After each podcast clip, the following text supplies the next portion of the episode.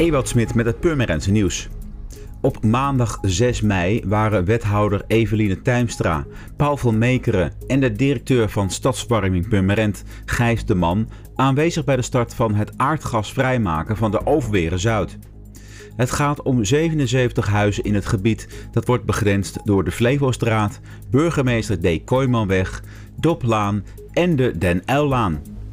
Het is de eerste keer dat het vernieuwen van de riolering en het aanleggen van een warmtenet wordt gecombineerd.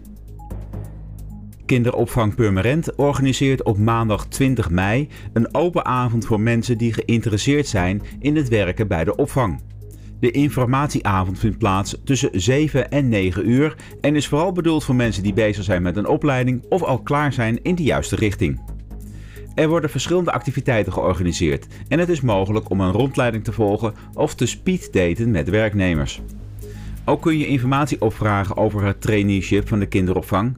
Aanmelden kan via hrservicedesk.kinderopvangpurmerend.nl, maar ook spontaan binnenlopen is mogelijk. De locatie is de Gangerslaan nummer 55 in de Weidevenne.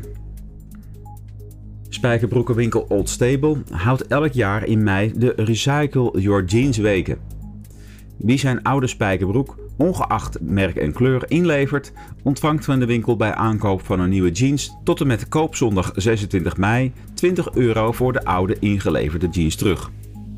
Alle ingezamelde broeken gaan naar een goed doel en dat is dit jaar ook weer het Leger des Heils. En voor meer nieuws, kijk of luister je natuurlijk naar RTV Purmerend, volg je onze socials of ga je naar rtvpurmerend.nl.